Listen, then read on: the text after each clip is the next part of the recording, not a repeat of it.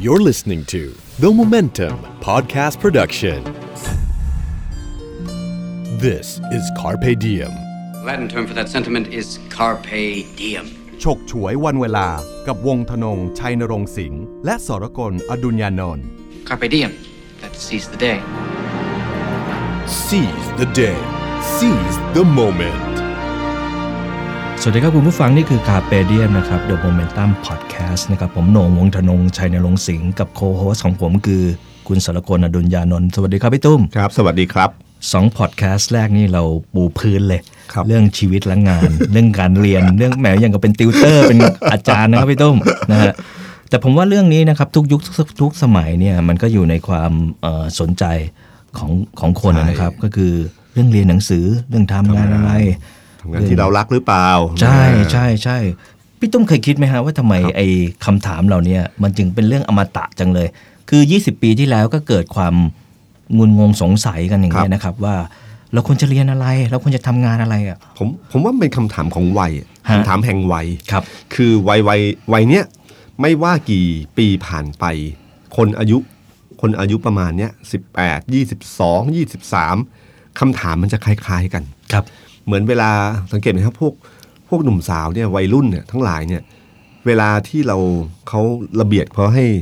เอ่อใส่กางเกงแค่เนี้ยเออมันจะต้องสั้นหรือยาวเออคือจะต้องไม่ตามมาตรฐานครัถ้าบไม่สั้นก็ยาวฮะมีอยู่สองอย่าง อย่ามาบังคับฉัน อย่ามาบังคับฉัน ก็คือมันมันมีความกบฏอยู่ในในในช่วงเวลานี้อืมซึ่งเป็นเป็นเรื่องปกติของวัยครับซึ่งไม่ใช่เรื่องแปลก ถ้าผู้ใหญ่ อันเนี้ยที่ผมจะบอกผู้ใหญ่อยู่ไปตามว่า ผู้ใหญ่อะอย่าขี้ลืม อย่าลืมนึกว่านึกถึงวันก่อนที่เมื่อเวลาวัยขนาดเนี้ยเราก็รู้สึกแบบเนี้ยพอเราเข้าใจแบบนี้ปั๊บเราจะเข้าใจเด็กรุ่นใหม่มากขึ้นแค่นั้นเองครับ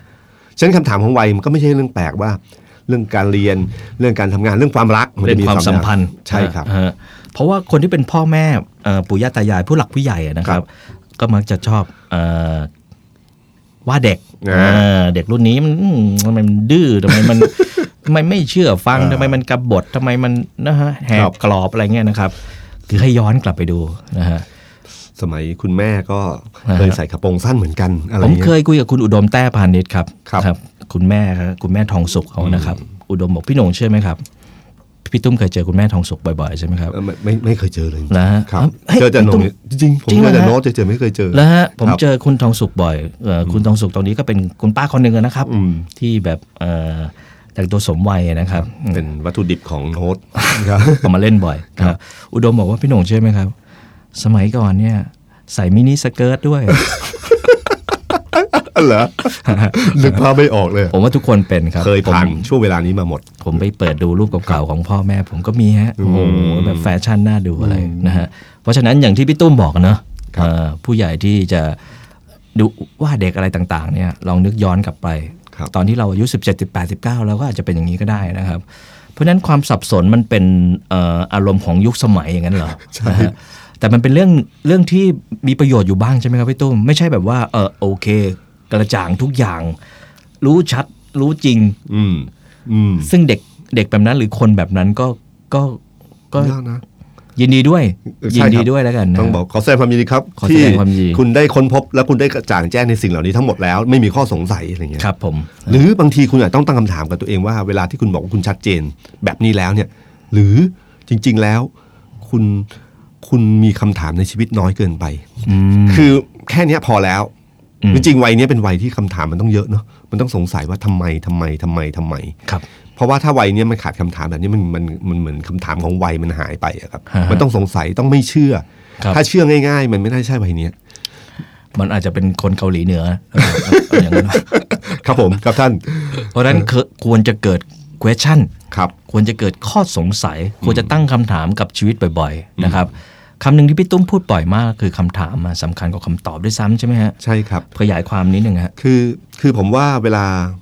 เวลาเราพูดถึงว่าพยายามหาคำตอบของชีวิตครับคือทุกคนจะพูดมุ่งไปสู่คำตอบเลย โดยที่ลืมไปว่าคุณถามอะไรกับมันคำถามนี่มันผมใช้คำว่าคำถามบอกทิศคำตอบบอกทางอะคือคำถามเนี่ยมันจะบอกทิศว่า อย่างเช่นอ่าผมยกตัวอย่าง สมมุติว่า ผู้ชายผู้หญิงทะเลาะกัน ถ้าคำถามถามว่าเราจะเลิกกันไหมอืมคำตอบมันจะคือเลิกกับไม่เลิก แต่ถ้าคำถามถามว่าเราจะแก้ปัญหาเรื่องนี้กันอย่างไร เราจะไม่พูดถึงว่าเลิกหรือไม่เลิกนะเราจะแก้ปัญหาเพื่อที่จะไม่เลิกอืมคำถามคำถามเดียวมันกำหนดทิศทางคำตอบเลยครับฉะนั้นคำถามเป็นสิ่งที่สำคัญ ฉะนั้นถ้าสมมติว่าเวลาเรามีปัญหาอะไรก็ตามทีอะตั้งคำถามให้มันดีๆ มันจะบอกทิศทางที่ถูกต้องครับ และคำตอบมันแค่จะบอกทางเฉยๆครับผมก็คำถามบางคำถามนี่มันหาเรื่องเหมือนกันนะครับอืมเราจะเลิกหรือไม่เลิกเนี่ยผมว่าไอ้คนถามเนี่ยอยากเลิกพี่ตุ้มว่าไหมฮะบางทีบางทีมันก็ประชดประชันมันก็ประชันกันใช่ไหมฮะ เรื่องอย่างนี้ใช้ได้กับทุกเรื่องในชีวิตเลยใช่ไหมฮะรวมใช่ครับถึงเรื่องการทำงานเรื่องการตัดสินใจที่เปลี่ยนงานด้วย ใช่ครับ ผมเอ่อเรื่องเรื่องเรื่องพวกนี้มันใช้กับตลอดนะการตั้งคำถามมันอยู่ที่ตั้งคำถามอย่างเช่น ถ้าเราตั้งคำถามว่า อย่างเช่น ตอนเราทำงานเนี่ยเราตั้งคำถามว่าอะไรเอ่อว่าเอ๊ะเงินเดือนเท่าไหร่อืมกับคำถามว่าความสุขของเรามีความสุขการทำงานหรือไม่อะไรเงี้ยคำถามสองคำถามนี้มันกำหนดว่าเราจะอยู่หรือไปเลยครับครับอ่า ให้ค่ากับสิ่งใดมากกว่ากันครับผมครับอ่าผมอ่านบทความของพี่ตุ้มหลายชิ้นนะครับ พี่ตุ้มเขียนอยู่หลายครั้งเลยล่ะ เกี่ยวกับเรื่องเออการออกจากคอมฟอร์ z โซนนะคครัรับบแล้วก็มีเคสหลาย ๆ เคสเลยที่เอามาเล่าให้ฟังนะครับคำถามก็คือเออการอยู่ในคอมฟอร์ z โซนหรือว่าอยู่ในจุดที่สบายรู้สึกสบายแล้วอะมันไม่ดีหรือไง มันเป็นเรื่องผิดเหรอ เราจะต้องออกเหรอ มันไม่จำเป็นที่ต้องออกทุกครั้งนะครับฮะคือ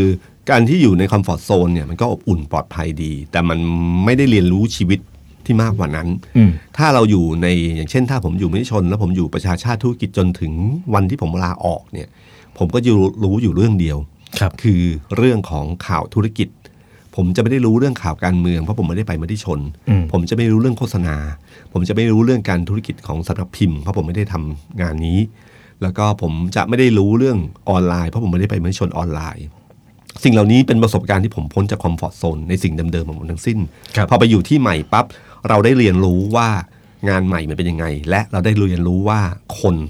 กลุ่มใหม่เป็นยังไงครับคนที่เป็นกองบรรณาธิการหนังสือพิมพ์ กับคนที่อยู่ฝ่ายศูนย์ข้อมูลไม่เหมือนกันครับ วิธีบริหารงานไม่เหมือนกัน วิธีคิดของเขาไม่เหมือนกัน ฉะนั้นเราต้องมีทักษะเอ่อยิ่งผ่านงานมากขึ้นเมื่อมากเท่าไหร่อะผมเปรียบว่าเหมือนหินเออเหมือนเหมือนเราเป็นมีดอะครับ มีดมันจะคมได้มันต้องเจอที่มันหินรับมีดไม่เคยเรียบนะอืมมันต้องขรุขระตลอดเวลา ยิ่งรับมากเท่าไหร่มันก็ยิ่งคมมากเท่านั้นฉะนั้นเรายิ่งผ่านประสบการณ์ในชีวิตต่างๆ มากมายเท่าไหร่ เราก็จะมีมีดของเราก็จะคมมากเท่านั้นครับผมฉะนั้นคอมฟอร์ z โซนเนี่ยมันจะทำให้เราเราไม่ได้รับมีดเท่าไหร่ฮะเพราะมันจะอยู่ในที่เดิมครับปลอดภัยสบาย แต่ถ้าคำตอบชีวิตของคุณคือตรงนั้น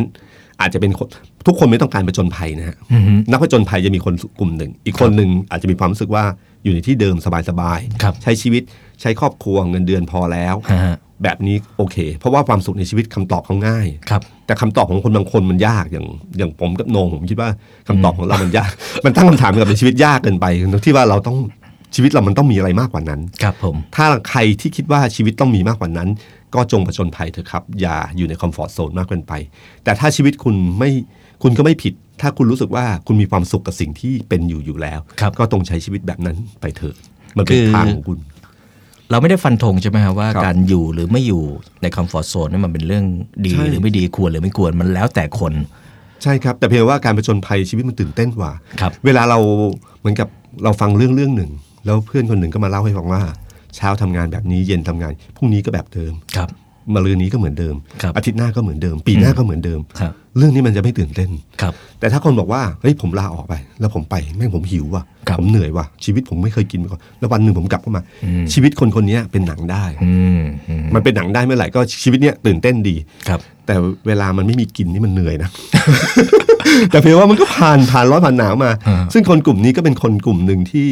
ที่เวลาเล่าเรื่องแล้วมันสนุกครับก็เลยรู้สึกว่าคนทุกคนรู้สึกว่าผจญภัยกันดีกว่านะครับซึ่งความจริงไม่จำเป็นครับ แต่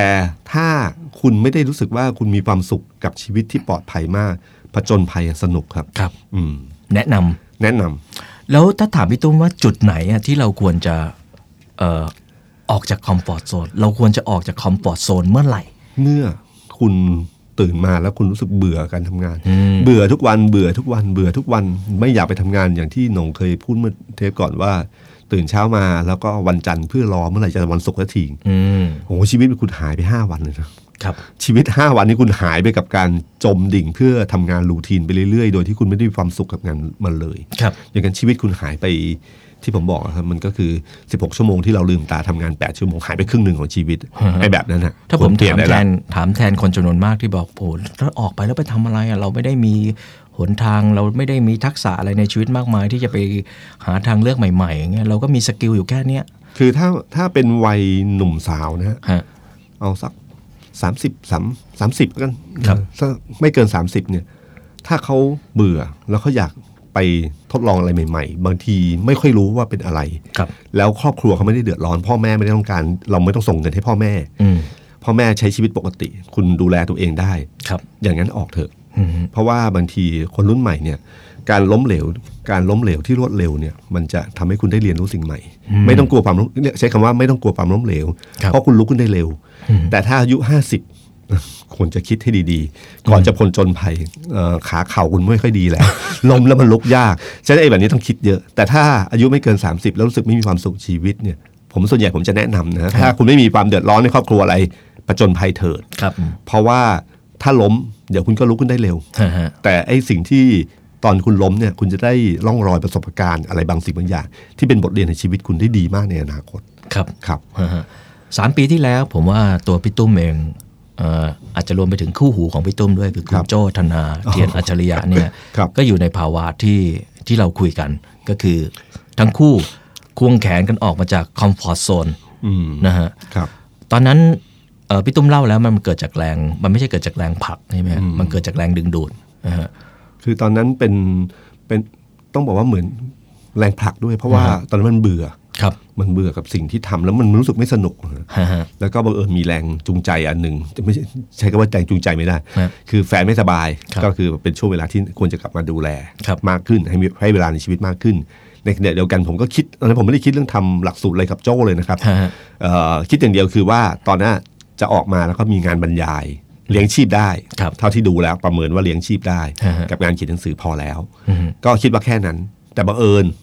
โจ้ที่รู้จักกันมาคือคุณธนาเนี่ยครับ ก็รู้จักกันตั้งแต่สมัยทำ Happy Book Day ของสำนักพิมพ์มติชน โอ้โหโด่งดังมาก เพราะตอนนั้นดีแทคเขาเขาอยู่ดีแทคใช่ไหมฮะ Happy เขาเป็นสปอนเซอร์ ก็ได้ทำงานร่วมกันแล้วเป็นช่วงเวลาเอ่อเป็นดอทที่ดี คือเป็นช่วงเวลาที่ทำงานแล้วสนุก เพราะว่าเราเวลาเราทำงานกับสปอนเซอร์ฮะเราส่วนใหญ่เราชอบต่อรองใช่ไหมอืมต่อรองกันว่าเอ่อเราอยากได้อะไรเออแต่อันนี้ไม่ใช่ฮะมันครับเป็นการเหมือนเกย์ไพ่ใส่กันอืมก็คือว่าผมจะให้อะไรคุณ คุณจะให้อะไรผมเออผมมีพื้นที่ของมติชนที่ลงโฆษณาหนังสืออยู่แล้วเอาโลโก้ไปลงได้เลยครับ ให้แบบให้กันเต็มที่ทางนู้นก็บอกว่าอะถ้าคุณไปจัดงานที่เชียงใหม่ ผมมีลูกค้าผมนี้ผมส่ง SMS ให้คุณฟรีเลยฮะ เกย์เกย์ใส่กัน เกย์นี่คือเหมือนกับเกย์เออเกย์ทับนะ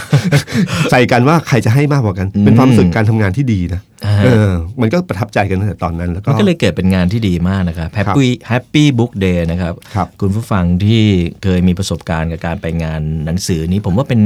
เป็นงานหนังสือแรก ๆ ของเมืองไทยเลยที่เอ่อ มีการ present งานหนังสือในรูปแบบใหม่ที่ไม่ใช่งานแบบเคร่งขรึมเงียบๆอะไรนะครับ แต่มีทั้งเสวนา มีดนตรี มีการแสดง มีจับฉลาก มีชิงโชคอะไร เป็นต้นแบบ ผมบอกตรงเลยว่าเป็นต้นแบบของ a book fair ด้วยส่วนหนึ่งนะครับครับนั่นก็เป็นฝีมือของพี่ตุ้ม ซึ่งจับมือกับคุณโจ้ธนาครับตอนนั้นปลูกปั้นดีแทคHappy จนกระทั่งโด่งดังนะครับเอ่อเคมีของคนที่จะมา เจอกันนี่มันสำคัญมากใช่ไหมพี่ใช่ตุ้มครับ ก็คือจังหวะนั้นเป็นจังหวะที่พอดีพี่เน่ง หรือท่านอธิการบดีของมหาวิทยาลัยศรีปทุมเขาก็เขาเรียนเคยเรียนหลักสูตรหนึ่งกับโจ้ธนาเขาก็ชวนโจ้มาทำหลักสูตรฮะอยากทำหลักสูตรหลักสูตรหนึ่งเกี่ยวเรื่องการบริหารโจ้เขาก็มีไอเดียของเขาอยู่ว่าเขาเรียนหลักสูตรต่างๆมากมาย จะเรียนด้านธุรกิจอย่างเดียวครับเขาอยากเอาความคิดสร้างสรรค์มาใส่บ้าง ให้ฮะใช้สมองสองซีกนักธุรกิจได้ใช้สมองสองซีกครับ เขาก็เลยคิดถึงผมขึ้นมาว่า ถ้าในกลุ่มกลุ่มหนึ่งที่เขาอาจจะไม่รู้จักมากเนี่ยผมรู้จักฮะก็คือกลุ่มเกี่ยวกับความคิดสร้างสรรค์อะไรพวกเนี้ยครับก็ชวนผมเข้ามาร่วมครับก็กลายเป็นหลักสูตรหลักสูตรหนึ่งชื่อว่า ABC ขึ้นมาครับครับนั่นแหละครับ ก็เลยกลายเป็นงานหลักงานหนึ่งของผมในวันนี้ฮะครับ ตอนนี้พี่ตุ้มกับพี่โจ้เนี่ยอยู่ในตำแหน่งอะไรกันยังไง แล้วก็แบ่งงานกันยังไงใน ABC เนี่ยโอ้โหเป็นการแบ่งงานอย่างสเปซสปามาก ก็คือดูแลร่วมกันฮะเป็นหลักใหญ่ก็ แต่ก่อนเริ่มต้นก็เพียงแค่เชิญวิทยากรเฉยๆคิดว่าเออวิทยากรแบบเนี้ยน่าฟังครับแต่ตอนหลังมันก็ดีไซน์รายละเอียดของหลักสูตรฮะมากมายเข้าไปแล้วก็มีทีมงานของซีปทุมทีมงานอะไรเข้ามา ก็กลายเป็นหลักสูตรหนึ่งที่ค่อนข้างประสบความสำเร็จครับมากมากๆเลยแหละครับครับ ABC ตอนนี้โอ้โหผมว่าคนจำนวนมากโดยเฉพาะนักธุรกิจรุ่นใหม่เนี่ยครับอยากเข้าไปเรียนมากเลย บางคนบ่นให้ผมฟังนะ มีตังค์ก็เข้าไม่ได้ก็มีนะ โควต้ามันไม่พอก็ต้องแบบต้องรอไปอีกปีหนึ่งอะไรเนี่ยครับใช่ไหมฮะ คนฮือมาเรียนกันเยอะมากเลยครับพี่ตุ้มครับ ABC นี่เป็นหลักสูตรที่ผมก็เกี่ยวข้องอยู่บ้างนะครับ นี่ก็คือหนึ่งในวิทยากรของผมฮะผมไม่พูดมาหลายปีแล้วเหมือนกันนะประมาณสักห้ารุ่นห้าห้าห้าปีรุ่นแล้วห้ารุ่นห้าปีแล้วตอนนี้เป็นรุ่นเท่าไหร่ฮะรุ่นที่เอ่อกำลังจะรับรุ่นที่หกอยู่ครับ รุ่นที่หกนะครับ ครับหกเจ็ดแปดรับสามรุ่นพร้อมกันโอ้โห แล้วก็มีแยกย่อยมาเป็น ABC Talent ด้วยนะครับซึ่ง popular มากตอนนี้ คือเป็นคอร์สที่อย่างกับเรียนฟรีทั้งทั้งๆที่ผมทราบว่าค่าเรียนก็แพงมากนะเขาไม่เรียกว่าแพงเขาเรียกว่าราคาสูงเอาราคาสูงมากนะครับ ไม่มากไม่มากแสนกว่าบาทครับก็เอ่อก็เป็นหลักสูตรที่ที่ถือว่าถือว่าดี เพราะว่าผม ได้ประสบการณ์ชีวิตอันนี้ก็เหมือนกันครับบางทีเราไม่รู้นะครับอ่าอันนี้ก็เป็นประสบการณ์ของผมว่าบางทีเราไม่รู้หรอกว่ามันจะนำพาเราไปตรงไหนอืมพอตอนมาทำมันก็เพียงแค่ผมคิดง่าย ๆ ว่า ตอนที่ผมอยู่มติชนเนี่ย ผมสามารถได้เจอกับแหล่งข่าวระดับสูงครับผมก็ได้ข้อมูลความรู้มาเขียน แต่พอวันนี้เนี่ยผมออกมาแล้วผมจะไม่ค่อยได้เจอฉะนั้นหลักสูตรเนี่ยจะทำให้ผมได้ฟังวิชากรแต่ละคนอืม ซึ่งแต่ละคนระดับครีมของประเทศทั้งนั้นครับก็เป็นวัตถุดิบของผมในการเขียน ตอนนั้นคิดง่ายๆ แค่นั้ครันบเองนะครับ แล้ววันหนึ่งมันก็พัดพาเราไปแบบ เออมันแบบเติบโตโดยที่เรานึกไม่ถึงครับนี่ก็คือสิ่งหนึ่งที่ผมบอกว่าบางทีอะเราทายอนาคตไม่รู้หรอกครับว่าเป็นยังไงอืมไอ้เอ่อหลักสูตรนี้ก็เกิดขึ้นจากดอทในชีวิตของผมวิทยากรแต่ละคนที่เชิญมา ผมเชิญโหนงเพราะผมรู้จักโหนงครับในวันหนึ่ง ซึ่งผมไม่รู้หรอกว่าวันนั้นผมจะมาทำ ABC อืมผมรู้จักคุณตันภาสกรนาทีก็ไม่รู้หรอกว่าวันเนี้ย ผมจะมาทำ ABC ครับผมผมรู้จักคุณอนันต์อัศวโพคิน ก็ไม่รู้หรอกว่าวันหนึ่งจะมาทำไอ้ตรงนี้อืมนี่ก็คือดอทในชีวิตที่ผม พอวันหนึ่งมาเป็น AC มันก็ได้ดอทต่างๆเข้ามา อืมคนบางคนอย่างเช่น เราเราเคยรู้สึกดีต่อกันฮะหรือคุยกันอย่างพี่จิกประพาสพี่เก้งจีแล้วมันมาริกุลอะไรต่างเนี่ยก็วันหนึ่งก็กลายมาเป็นมาช่วยผมในเรื่องหลักสูตรนี้อะไรอย่างเงี้ยครับผมก็ก็เป็นที่ผมบอกดอทในชีวิตเนี่ยเราไม่รู้หรอกครับว่าอดีตมัน จะนำพาเราไปสู่ตรงไหน แต่บางทีบางจุดที่เราไม่แน่ใจ ผมจะแนะนำอยู่เสมอว่า ถ้าเวลาเราไม่แน่ใจว่าทำไม่ทำเนี่ยบางทีไม่ต้องรู้มากหรอกก้าวเดินก่อนบางทีคำตอบของการก้าวเดินนะดีกว่านั่งคิดอยู่ตั้งนานก็ได้ครับ ธุรกิจยุคใหม่นี่มันเปลี่ยนเลยนะฮะธุรกิจยุคใหม่เนี่ย สมัยก่อนนี่เราใช้เวลาการประชุมเยอะมากครับณวันนี้เขาประชุมน้อย แล้วลงมือทำเลย คือบางทีอะข้อมูลที่เราคิดว่าทำสิ่งนี้แล้วปัญหาจะมาเนี่ยนะครับ บางทีเรามาจากปัญหาจากจินตนาการของแต่ละคน ซึ่งยังไม่ได้ลงมือทำนะครับคิดว่าจะมีปัญหาเรื่องนี้เรื่องนี้ แล้วสุดท้ายปัญหาจากจินตนาการทำให้เราไม่ทำอืมแต่บางทีบางทีมันแค่ห้าสิบเปอร์เซ็นต์น่ะทดลองถ้าไม่ใช้เงินเยอะเนี่ยลงทุนไปปุ๊บทำไปเลยเนี่ยบางทีคำตอบจากการทำงานเนี่ยมันจะชัดเจนกว่าครับผมมีเคสอันหนึ่งของ Beauty J มาที่เขาอ่าฮะเขาวันหนึ่งเขาจะไปเปิดที่จีน ไปเปิดเออบูธขายของอะไรพวกเนี้ยที่จะไปบุกจีน ก็นั่งประชุมหลายเดือนเลย ประชุมมาก็เต็มไปด้วยปัญหานี่ระวังนู่นต้องระวังนั่น ก็มีน้องสองคนยกมือบอกพี่ เราไปลองออกบูธไหมอืมใช้เงินไม่เยอะเท่าไหร่ออกบูธปุ๊บออกบูธแค่อาทิตย์กว่าเนี่ยใช่ไหมครับข้อมูลที่อาทิตย์กว่าจากการออกบูธจริง ดีกว่าในประชุมห้องประชุมตั้งเยอะเพราะมันข้อมูลที่ข้อเท็จจริงอืมเห็นลูกค้าเห็นอะไรต่างๆ แล้วก็ตัดสินใจเดินต่อได้ ผมว่าธุรกิจยุคใหม่เนี่ยแบบนี้หมดเลย คือบางทีเราไม่ชัดเจนก้าวเดินดีกว่า ดีกว่านั่งคิดนานๆมัน มันจริงไม่จริงก็ไม่รู้ ความหมายของพี่ตุ้มคือ อย่าละเลยที่จะต่อจุดของตัวเองใช่ไหมฮะครับ คืออย่าละเลยที่คือจุดเนี่ยเราไม่รู้ครับแต่เรารู้ว่าในอดีตเป็นยังไงบ้าง เราสามารถเออบางสิ่งอย่างที่เราทำดีที่สุดในวันนี้ เราไม่รู้ว่าไปเพื่ออะไรครับแต่วันหนึ่งมันจะบอกเองอ่าฮะโดยที่เราไม่รู้ครับ แต่ขณะเดียวกันเวลาเราทำงานอะไรก็ตามทีอะอย่าใช้เวลากับการคิดเยอะกว่าการลงมือทำผมว่าโลกยุคนี้การลงมือทำสำคัญกว่าการคิดเยอะ ครับผมครับอ่าพี่ตุ้มเล่าเรื่องของคู่หูหน่อยฮะคุณธนาเธียรอัจฉริยะเนี่ยนะครับ ในฐานะที่รู้จักกันดี ครับ หลายคนก็เม้าท์ว่าเป็นคู่เกย์หรือเปล่าอะไรๆชอบเกย์ทับใส่กัน คือพี่โจนี่ก็ดูไปก็คล้ายๆพี่ตุ้มเหมือนกันนะครับเหรอคือการต้องอกไหนจากครับ comfort zone อ๋ออ๋อ สำหรับเขานี่มันก็เป็นออกแล้วออกเล่านะ หลังๆเขาว่า เขาเป็นเจ้าทฤษฎีเรื่องนี้นะ ผมว่าอ่าฮะผมว่าไม่ใช่ตัวหลักครับอ พ่อของเขาเนี่ยเป็นตัวเจ้าทฤษฎีเรื่องนี้เลยฮะฮะตั้งแต่ตอนที่เขาทำ Happy อืมที่เขาบอกว่าผู้บริหารเนี่ยเอ่ออะไรนะปัญหาปัญหาใหญ่ของผู้บริหารคือ air condition อ่าคือมันติดความสบายที่อยู่ในห้องแอร์คือพอถึงจุดหนึ่งแล้วโอ้โหขี้เกียจออกมันขี้เกียมัจนเดินไม่ขีดออกมันมันได้หมดอะเงินเดือนก็ดีเออมีห้องส่วนตัวคือทุกอย่างมันพร้อมอะนะครับอยู่ไปตลอดเลยก็ได้นะใช่ครับของเขาเนี่ยตอนที่แฮปปี้ที่เขาทำมันคือเขาเชิญเอาผู้บริหารเนี่ย ไปเดินตลาด ฮะ ไปร้อนไปอะไรพวกเนี้ยแบบนี้ข้อมูลดี ครับ ข้อมูลที่อยู่ในห้องดูจากตัวเลข กับข้อมูลเดินจริงเนี่ยคนละเรื่อง ฮะ เขาก็เนี่ยคือการออกคอมฟอร์ z โซนในในแบบหนึ่งของเขา อืม แล้วก็วันหนึ่งพอเวลาเขาทำงานมาถึงจุดหนึ่งเขาลาออกไปทำที่ต่างๆ นี่ก็คือการกล้าที่ออกจากคอมฟอร์ z โซนครับ แล้วก็เข้าไปถึงเจ้าทฤษฎีเรื่องนี้เลย ครับ เจ้าทฤษฎีเรื่องนี้เลยว่าพอเวลาทำงานอะไรต่างเนี่ยถ้าเราคอมฟอร์ z โซนนานๆเนี่ย ให้กล้าออกไปอืมเคสของเขาที่ยกมาอยู่เป็นประจำคือเรื่องการออกกำลังกายอืมมันเป็นอันหนึ่งที่จะสะท้อนให้ทำให้เรารู้ว่าเราทำอะไรได้มากกว่าที่เราคิดครับ ไม่จำเป็นที่ต้องอยู่ในจุดเดิมยังไงฮะเรื่องเขาเนี่ย คือออกกำลังเขาโจ้นี่เขาเคยน้ำหนักเยอะมากอ้วนเลยแหละอ่าอ้วนเลยกินชอบกิน ขาหมูก็ชอบกินหนังล้วนอะไรเงี้ยอ่าฮะนะฮะมีความสุขกับกินเขาเขาเขาใช้คำว่าเขากินอชีวจิตอะอะชีวจิตคืออะไรที่ชีวจิตไม่ไม่ไม่ไม่ไม่ไม่ห้ามเสพเนี่ยเขาจะกินหมดเขาจะกินหมดอ่าฮะแล้วก็จนวันหนึ่งเขาเขาไปประชุมกินข้าวอยู่แล้วแบบรู้สึกเลยอะว่าเหมือนกับแบบวิงเวียนอะไรมันเยอะมากก็เข้าโรงพยาบาล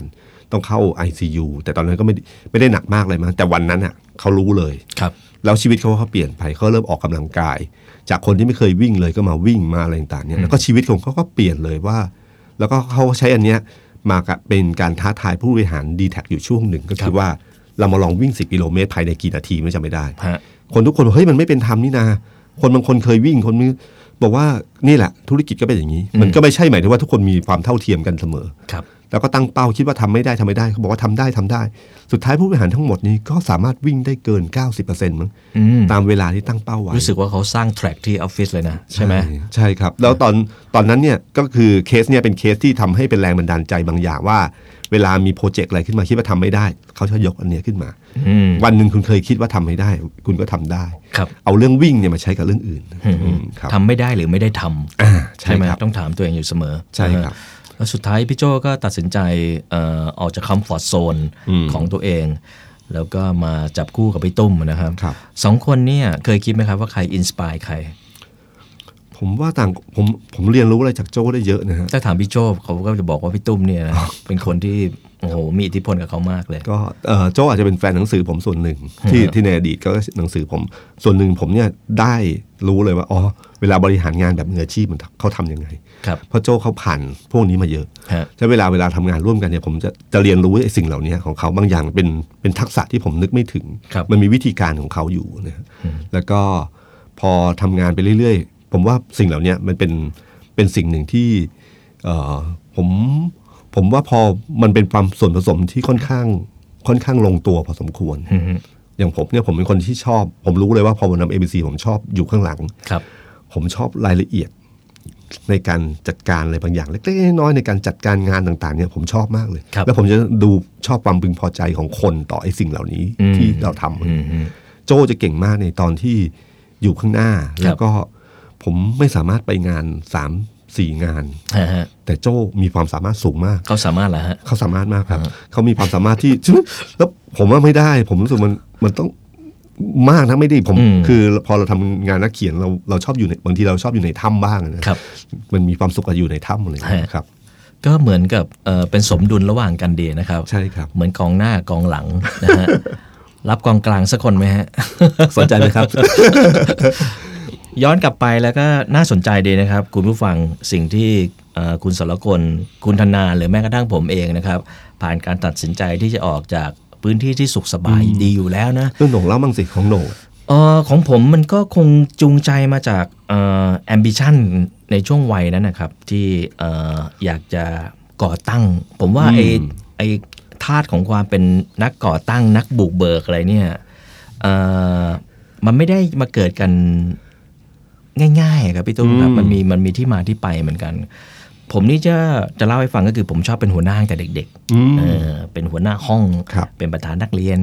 เป็นประธานชมรมเป็นกัปตันทีมฟุตบอลอะไรเงี้ยครับอืมผมเป็นหัวหน้ามาตลอดเป็นมาปหนึ่งถึงมหกเลยแหละนะฮะแล้วก็ผมผมคิดว่าผมมีความอยากจะก่อตั้งอยากจะบุกเบิกแล้วก็อย่างหนึ่งที่มีอย่างที่พี่ตุ้มบอกไปแล้ว คือหัวใจที่จะประจนภัยครับซึ่ง การเลี้ยงดูของครอบครัวมีส่วนนะพี่ตุ้มเคยนึกย้อนกลับไปไหมฮะครับเอ่อความเป็นตัวตนของเราไม่มากก็น้อยนะครับ พ่อแม่เราครอบครัวเรามีส่วนมาก แล้วก็ใช่คนที่มีส่วนทำให้ผม รู้สึกว่าไม่ต้องไป safety อะไรมากมาย comfort zone ตลอดเวลาคือพ่อนะครับพ่อพยายามผลักดันให้ให้ลองทำนู่นทำนี่เนี่ยตัดสินใจเองครับผมว่าพอยที่หนึ่งอันหนึ่งที่สำคัญมาก ๆ ก็คือการที่เราได้ตัดสินใจเองในชีวิตเนี่ยพี่ตุ้มเป็นไหมฮะครับมีคนบางคนแนะนำบอกว่า ถ้าเดินทางให้พยายามเดินทางคนเดียวบ้าง อืมเพราะเดินทางคนเดียวเนี่ยเราตัดสินใจทั้งทั้งทริปเลยนะครับ คือจะพักที่ไหนจะกินอะไรฮะจะไปเดินตรงนี้ดีหรือเปล่า จะครับนอนที่นี่เพิ่มอีกคืนไหม ฮะฮะทุกอย่างเราตัดสินใจเองหมดไม่มีใครเลยที่จะช่วยเราตัดสินใจ ไม่น่าเชื่ใช่ไหมเลยครับ เป็นคำแนะนำเดียวกับที่ผมมักจะแนะนำกับน้องๆ นักศึกษาวัยรุ่นที่มาถามเนี่ยครับ ว่าเออเราควรจะ ผจญภัยอะไรกับชีวิตควรควรทำอะไรดีอะไรเงี้ยตัดสินใจไม่ค่อยถูกอะไรเนี่ยผมบอกว่าลองแนะนำให้ไปเดินทางคนเดียวดูนะฮะเอาที่ที่มัน safe safe ๆกว่าในเมืองไทยก็ได้นะฮะครับไม่ต้องถึงขนาดไปลุยยุโรปอินเดียอ่าอะไรเงี้ยนะฮะนะฮะหรือเอาใกล้ๆเลยไปลองคุณลองไปลาวก็ได้อืมหรือคุณลองไปคือเมืองไทยนี่มันมันเซฟไปหน่อยอ่านึกออกไหมใช่ฮะมันมันมันคอมฟอร์ตไปหน่อยครับแต่คุณคุณลองไปที่เขาต่างจากเราอย่างสิ้นเชิง ทั้งภาษาทั้งสภาพแวดล้อมทั้งผู้คนวัฒนธรรม มันจะทำให้คุณได้เรียนรู้อย่างที่พี่ตุ้มบอกได้ปรับตัวได้วางแผนเพื่อตัวเองนะและครับที่สำคัญคือได้ตัดสินใจด้วยตัวเองทุกเรื่องถูกต้องบ่อยครับมากบ่อยมากถูกต้องครับครับเพราะฉะนั้นเอ่อผมว่าเรื่องการตัดสินใจเนี่ยสำคัญมากๆนะครัครับบเอ่อก็คนจำนวนมากเนี่ย ผมก็คิดว่าเรื่องนี้เป็นเรื่องที่เป็นกำแพงสำหรับเขาอะนะครับทำให้ไม่สามารถฝ่าข้ามไปได้เลย ที่เราคุยมาวันนี้ผมว่าน่าจะทำให้คุณผู้ฟังได้ได้ ได้ตั้งคำถามกับตัวเองนะครับพี่ตุ้มว่าเอ่อเรากำลังทำอะไรอยู่ เรามีความสุขกับสิ่งที่เราทำแน่แล้วหรืออะไรเนะครับ พอฟังจบปั๊บยื่นใบลาออกเป็นแถว จะดีเลยครับเป็นเรื่องหนึงที่เรากังวลมากใช่ไหมครับพี่ตุ้มว่าเออแต่ที่สุดแล้วนะครับครับ ชีวิตของแต่ละคนเนี่ยมันมีเงื่อนไขไม่ไม่เหมือนกันไม่เหมือนกันใช่ไหมครับพี่ตุ้มและทุกคนต้องตัดสินใจเองสำคัญที่สุดก็คือครับทุกคนต้องตัดสินใจเองนะคครัรับบนะฮะเอ่อ โอเค ตอนหน้าเนี่ยผมว่าเมื่อกี้พี่ตุ้มพูดกันมาเรื่องการทำธุรกิจยุคใหม่ ผมว่าน่าสนใจมากเลย แล้วครัก็บมันน่าจะมีเคสหลาย ๆ เคสที่เราน่าจะมาแลกเปลี่ยนให้คุณผู้ฟังฟังกันได้นะครับครับเพราะฉะนั้นเดี๋ยวช่วงพหอน้าดแคสต์หน้าเนี่ยเดี๋ยวมาคุยกันเรื่องธุรกิจยุคใหม่นะครับครับวันนี้ขอบคุณพี่ตุ้มสรกลอดุลยานนท์มากครับ นี่คือคาเปเดียนะครับ seize the day seize the moment ขอให้ทุกคนมีชีวิตที่ดีครับ สวัสดีครับ สวัสดีครับ This is the Momentum Podcast Network. Download all episodes at themomentum.co slash podcast. Themomentum.co. Seize the moment.